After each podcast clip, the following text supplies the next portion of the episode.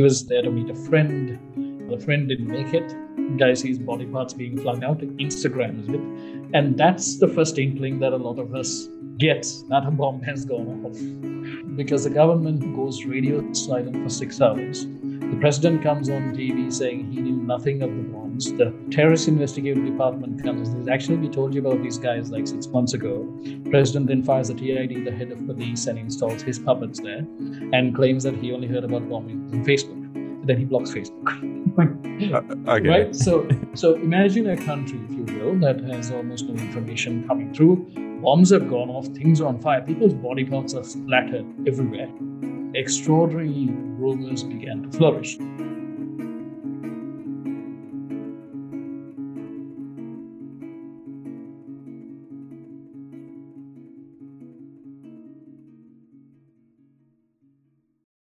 This is the Way Podcast.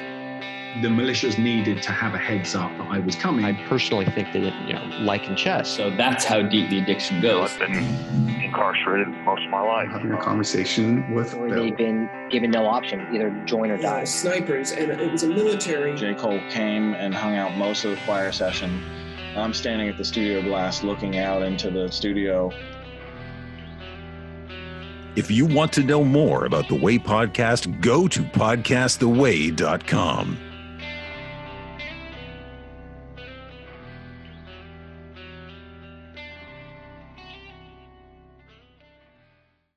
Hello, everyone. This is Bill with the Way Podcast. Like the introduction said, be sure to go to podcasttheway.com. This is FM 91.7, WHUS Storrs at the top of the hour. And now, before we get started with this episode, I have no idea why people are listening to me doing a podcast, but apparently the show's in the top 3%. So thank you so much to the people listening. Share the word. I'm happy the show's growing. Maybe I'll do a giveaway, some shirts or some hats or something. But just all the news, I'd just like to say thank you. I'm happy to see the show grow.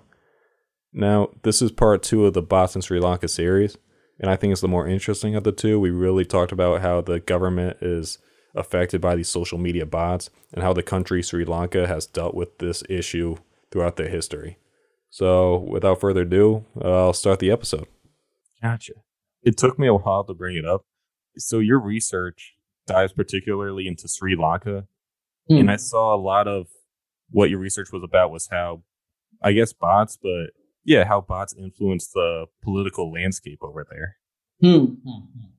We were looking at bots on Twitter, and again at this edition of Social Weight because it was a it was a suspicion that certain politicians seem to have Twitter followings that were artificially inflated, or rather, because you have to understand Sri Lanka has had a fake news problem for a very long time. We've had it at least since the 1950s, uh, and in fact, we've had entire civil wars and and all sorts of um, like I said, all sorts of terrible things have happened because hate speech, uh, misinformation around race and ethnicity are an intrinsic part or have been an intrinsic part of the political landscape here. So this we just you know it's usually untraceable. But we saw this happening on social media and, just, and we wanted to take a look at the dynamics of it. And we found networks that were following bot networks that, you know, growth in certain politicians' social media profiles that was far too regular to be anything other than bot driven, like 444 followers today, 443 tomorrow, 442 tomorrow, 444 the next day. Someone clearly forgot to include a random number generator. And then we found, of course, clusters of bots that appeared and started following people with significant socio-political capital, I would say, but capital that isn't necessarily reflected in their online profiles, but in the real world, as in people that they relate, why people that they're related to, or businesses that they're in, or political interests that they have, or perhaps they have the ear of someone, uh, you know, very powerful. So we unearthed evidence of that. And as to whether they have made, whether they have influenced the political process, I would not make that claim simply because social media is so unrepresentative of the population here, as in uh, you can, uh, the spread of broadband is mobile broadband spread is actually quite decent, but the use of social media is quite low uh, in terms of population. So you can't really make a claim that you know this political conversation has clearly impacted um, this election or things like that here.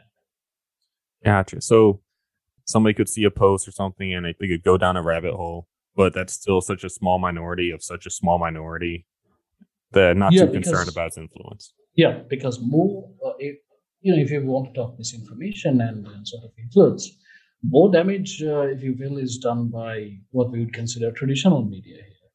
I can I can send you over a slide set that I compiled. Uh, this uh, I think last year March I was at NATO Stratcom COE and was give, sort of explaining the dynamics of misinformation in Sri Lanka, and I had put together a set of slides that showed the extent of the problem. One was photo from Neth FM, which is a, a very classical FM broadcaster here. Who would also have they also have a news operation, and for COVID, like we had for the first reported case of COVID in Sri Lanka, we had only one for a long period of time. They had put up a photo taken from Chernobyl, the TV series.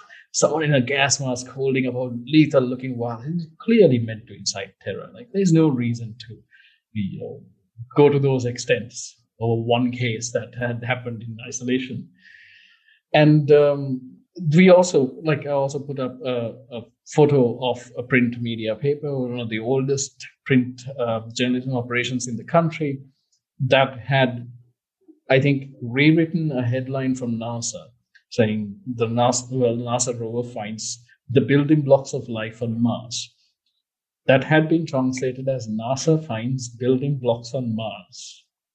And someone had even helpfully, you know, zoomed in a part of the photo and drawn a circle around supposedly brick-like objects.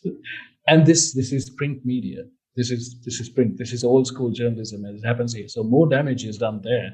So that's like our New York Times over here in America, something like that. That would uh, that would be like a Washington Post, I think. Still, wow. Yeah, yeah. It's still it's huge, right?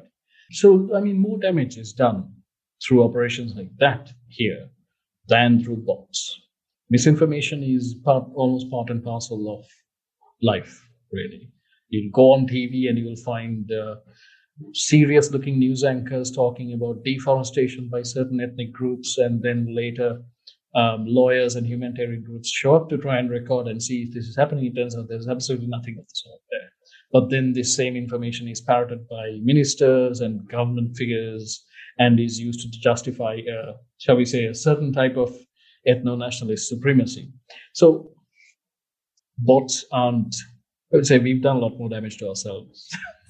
if the bots, if bots actually arrive here, I'm sorry, they're just going to be late to the party. It's like bringing a knife to a gunfight. That's a good way to word it of the messed up situation it is.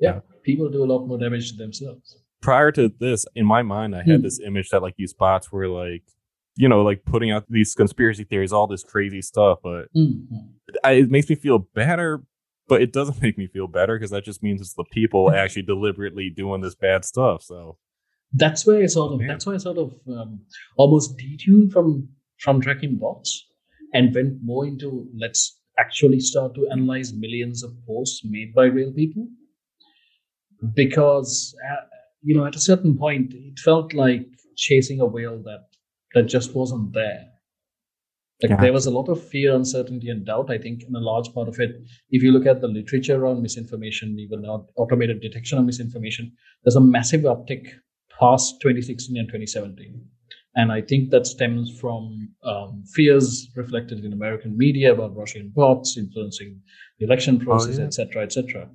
But then look at the voting numbers. Real people voted. A large number of real people voted for, for Yeah, the- various politicians. the bots can't vote. At least, at least not yet. Oh yeah, I know, right? Still figure out way. Who knows? Wow. So how the root of the problem is this fake news that's spreading. How do you Hmm. solve that? Like, do you have any ideas?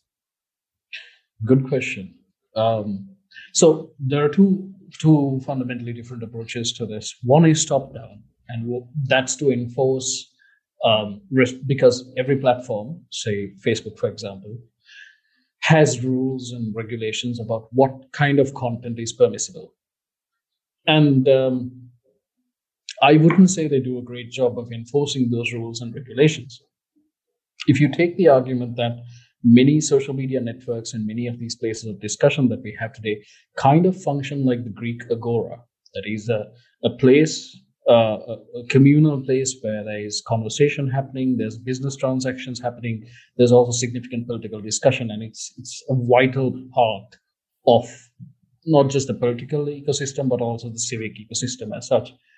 These agoras have rules, and one one school of thought is that the platforms should be better at enforcing the rules in their own agoras and many platforms obviously say no we're not we're not agoras we're not part of this we're private companies we can't be held responsible. But then eh, you know it's just semantics that's tomato tomato. Um, so that's the top down approach. Um, and the bottom up approach is of course to teach people to be much better at distinguishing information and to try and understand that we are today exposed to far more information than the average person was you know at the, at the turn of the millennium. Um, we receive so much more input.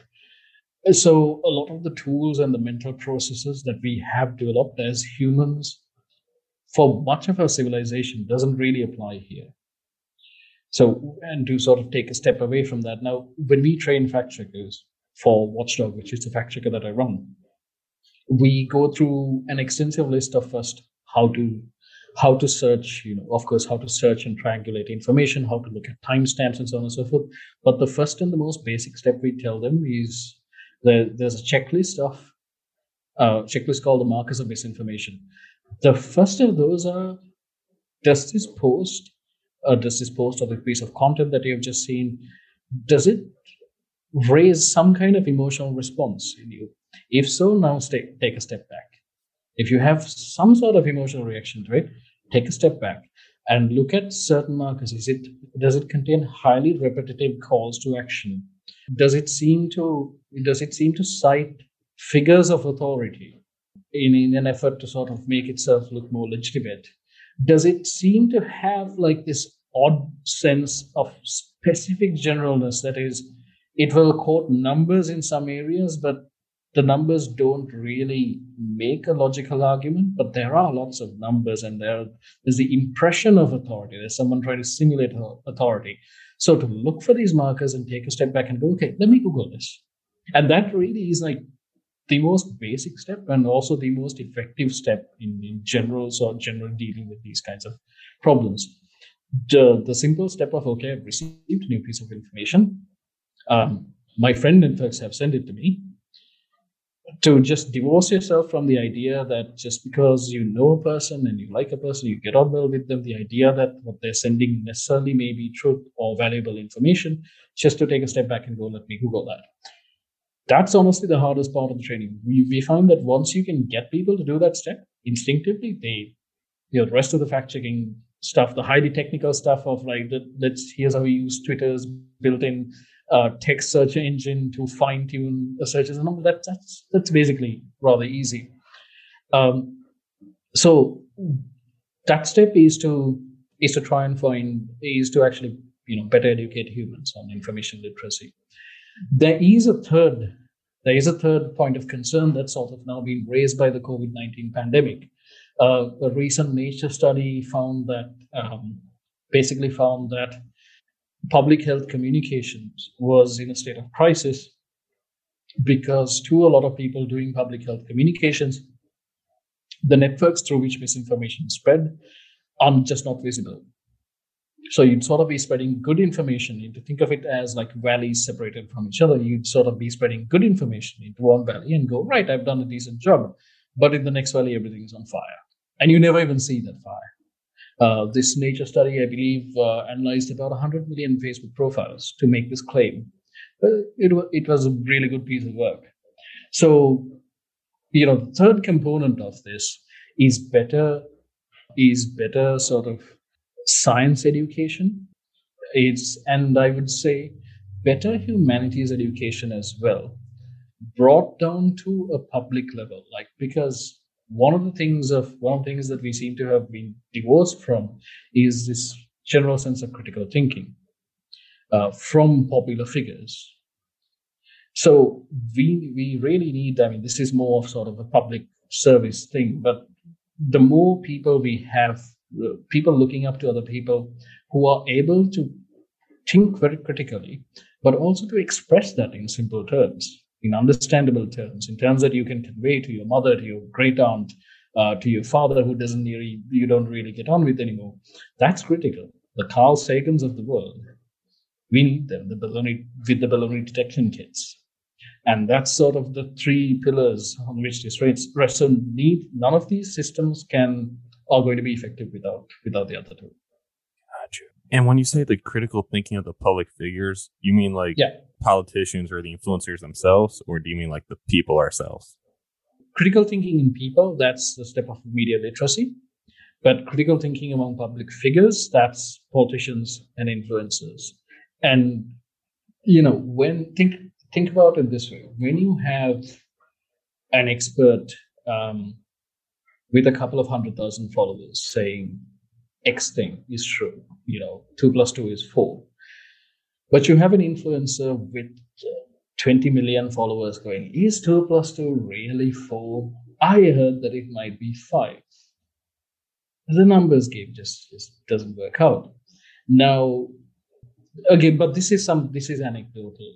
Uh, it seems that now social media has been fantastically useful in giving in making speech more democratic and giving people the ability to speak and giving people the ability to share their opinions now, previously in sort of the pre-social media world, if you look at the pre-telephony world, actually, Gutenberg press, you have newspapers, and then you have radio happening. And in all of these cases, for information to be given to the general public, they had to go through editors and they had to go through people who were invested in to a certain degree in keeping that information true and accurate. And in fact, many people made careers of keeping of debunking other people as well. And uh, the general sense of information checking was done. Then you have telephony, and people can communicate uh, uh, to each other uh, at basically the speed of electricity. And this gatekeeping mechanism that looks at the quality of information falls apart and stops being relevant. This is accelerated by social media, but this really started with telephones. This really started with mass communication so we all we have to acknowledge that this kind of information gatekeeping can't happen anymore. It, it's that's not how the world works, and that's possibly not honestly not how it should work. People should be free to talk to each other. So then it comes down to a providing examples, like good examples that do not have, I would say, the carrot and not the stick. Uh, people like a really good example is Carl Sagan, a carrot and not a stick Carl Sagan's not going to come to your house and beat you up because you because you uh, became a flat earther, but he's going to say things in public. Oh, well, he was, but he would say things in public that would make you go, "Let me, man seems interesting. Let me, let me switch over to his side for a bit, or let me see what he has to say."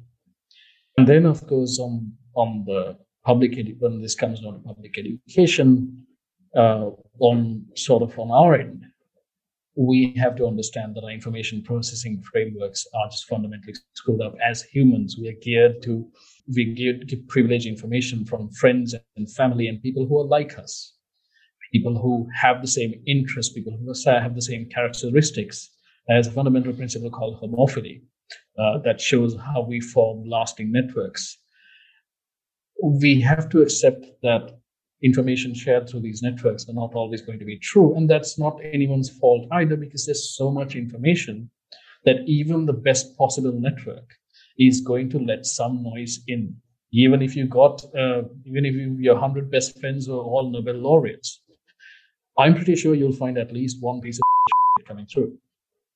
I can go in so many directions right now because, like, first off, everybody says oh, you gotta look at the other side, you gotta acknowledge the other side. But if everybody's saying that, and the countries are still as polarized as they are, that means nobody's really kind of doing that. I'm sure some people are, but and then I like the idea of teaching people to critically think and analyze the news. I was one of the first generations where in school they actually taught us how you know something's evidence. Mm For a while, I thought .org meant a website was legitimate, but then I found a wicked fake one with a .org at the end. So even if it wasn't perfect, I was like, oh wow, so that doesn't mean it's official. That doesn't mean it's exactly some, some crazy conspiracy. But like it, they taught you to look at the date, look at the message behind it. Do they try to provoke emotions from you?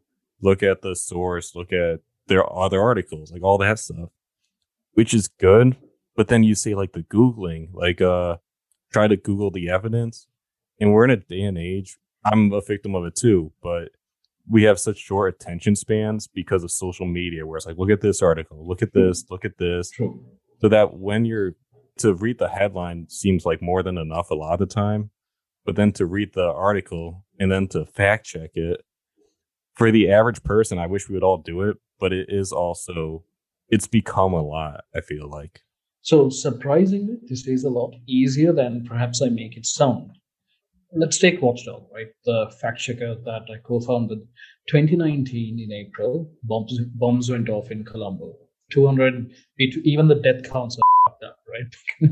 Sorry.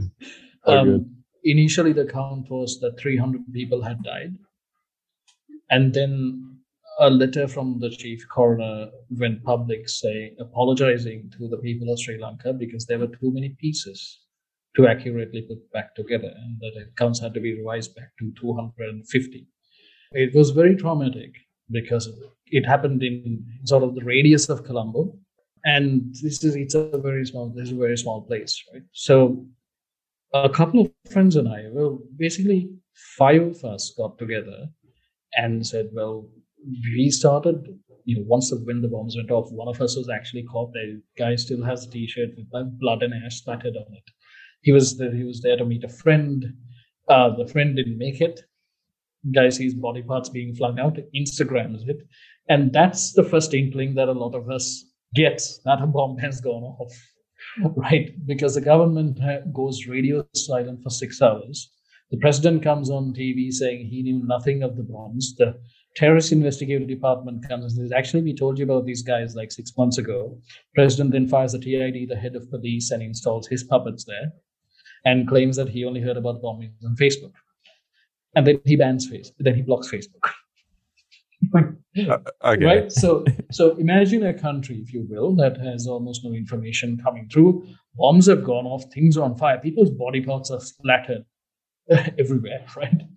Um, extraordinary rumors began to flourish. I would get calls saying, like, if one of the first calls I got, I still remember this. One of the first calls I got was someone saying, Lachang, have you heard that because the, the bombers were uh, were primarily like fundamentalist uh, Muslims, this incited rate, a massive range of like uh, of, of racists. And I got a call saying, Majang, have you heard in what the Muslims have poisoned the water supply? Like, I'm like, no, hang on. Just, just, let me let me check on this. Uh, called up journalists who were in that region, and they were like, absolutely not. What nonsense. But by the time I had caught the call, there were vans going up and down on my road with loudspeakers saying they poisoned the water supply, don't drink water. So this okay. this got crazy. So we thought, okay, we have to do something about this. Um, government communications has collapsed. We don't know what the hell the media is saying. So we started an app. It was it was like a basically the work of five days and a whole lot of Red Bull. and um, 200,000 people eventually started using this app. And we delivered daily fact checks. Uh, and it, then a lot of the people there, a lot of reviews that we got, this is an incredible thing. And this is, you know, more trustworthy than the news and so on. It was also sad. The good thing is that it was not a complex process. At no point did we have an incredibly complex process. We had essentially everything that we got, we would look it up, we use Google, the same as everyone else. And in fact, we said, don't trust us. Hmm. Try this process out for yourself. You can do it on with like a laptop or a mobile phone in just five minutes of your time. Google things, see if there are three or more sources that confirm the same thing. And here's a rough idea of the political polarization of media based on the ownership structures. So see if you find uh, sources that of different political leanings, but all agreeing on the same on the same truth, right? That you can put forward. There's that you can most cases you can say okay this has to be verified information because people who should be at each other's throats are agreeing on this fact. Um, and and that was the check for the longest period of time. And you know, at a, at a point, it was at a point we had we had scaled to like 100 people on the back end, but normal operation is essentially two people myself and one of my co-founders just passing information back and forth, being fed information by a large quantity of volunteers who are in WhatsApp groups, in Telegram groups, constantly fishing and sending us stuff. But it was at the heart of it, it was a very simple process. And anyone can do this. It doesn't require PhD this. So that's a good part. The bad part is that this is something that anybody can do. And the fact that people aren't doing it in this age of Google, where we have access to the sum total of humanity's knowledge at a few keystrokes, which none of our ancestors ever did, the fact that we still believe or still don't bother to stop and think is is a bit sad. That's why you hear like the internet's the most amazing tool, but it can also be the most detrimental because all this crazy information we get hand on my fingertips, I can figure out how dark matter works and freaking the halo around the universe, whatever. Yeah. At the same time. And I mean, um, I can empathize with it as well, right? Because it's also emotion. You're constantly, if you're on Twitter, you're seeing the emotions of tens of thousands of people just projected raw and into your face. And we were we were never built for this. We were never built for this flow of information from this many people at the same time. So the information flood is very real, and the sort of numbing effect that it gives you is very real. Like my Twitter feed, for example, is not something that I want to be plugged in day in and day out. I spend an hour on Twitter and that's it. I'm done for the day because it's just so exhausting to be there. But part of the problem is that we have we have that a lot of our so part of the problem is that our economy is now economies are primarily based on attention. Attention being a finite resource and you sort of treat it like oil. Every person has so much of it to give a day and there are massive corporations with extraordinarily talented data scientists. Like i always say like people like me are not the sharpest tools in the shed at any given point. The smartest people are out there trying to figure out how to get you to how to increase a click-through rate by 0.2% we are sort of the second tier people who are going that's wrong the simple fact is that as an individual, you're up against the collective combined intelligence of extraordinary smart people with extraordinary amounts of computational power and extraordinary amounts of research developed specifically on how to grab your attention and how to direct it to things that you would otherwise never have come across. That's the reality of it. Wow. The emotion side, that's why I hear like the news, they like to show what's bad happening in the world because mm-hmm. it compels you like oh you need to be worried about your own backyard robberies are going on i need to be mm-hmm. careful mm-hmm. it catches our attention and i heard i forget the exact step. i want to say fake news spreads like 20% or 30% more mm-hmm. because of that same reason they attack the emotions and it just I'm, I'm curious about how your research like way back in the beginning when we mentioned how your research is seeing the emotions of each facebook post I'm just curious to see if that like catches anything about that part too. So you're correct, and there might be a significant correlation. Terry Pratchett used to say that a truth, a lie can get around the world before the truth can get its boots on. And I always thought that was a fantastical line because it, it is true that we react to bad news far stronger than we do to good news. And that is that comes from evolution. The person who doesn't like it's it's a form of bias. Like you are better off as a human living in a cave. You're better off jumping at every possible noise outside than ignoring it. Because there's, there's a small chance that the tiger might be out, that say the tiger might be outside waiting for you. So we, we're primed to consider these things as threats. And there is significant research that shows that we tend to treat uh, these kinds of digital information as actually try to pro- we process them on some level similar to how we process physical threats. So we pay a lot more attention to it. Uh, as regarding whether fake news gets more reactions in our data set, I have not looked into it yet. I would I would really like to, and I've given me a really fantastic idea of using potentially a misinformation. We have a model for classifying things as misinformation. That's about 98% accurate.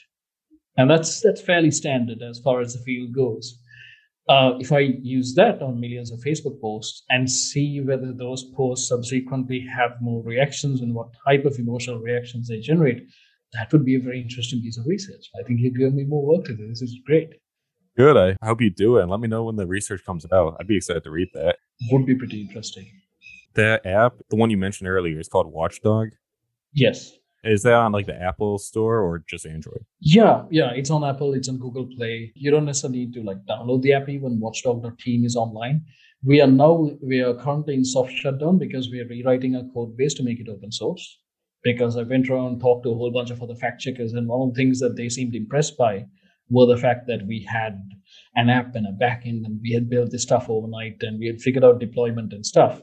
And we were sitting there thinking, well, these people need these people could use every uh, you know, every little bit that they can get. Why not just make the thing open source? Uh, so we're in the middle of rewriting the code base there. But if you go to watchdog.team, you'll see what it looks like. It's very simple interface. Um, we just had to make sure that it's in all three languages in Sri Lanka because trilingualism and actually communicating is important to us. Gotcha. Wait, is it in English? English, Sinhala, and Tamil. Oh, okay, okay. All, all three major languages spoken in Sri Lanka. All right, sounds good. I'll have to check that out myself. Well, thanks so much for coming out to the show. Oh, thanks for thanks for doing this, and thank you for the research idea. I need to go write this down now. I'm excited. Yeah, I actually do want to see it, so send that over. And is there anything you want to tell the audience, like any final message? Hmm. I would say curate your sources very carefully. The sources that you get information from in the same sense that we pay attention to what we eat. You know, we don't go around actively eating poison.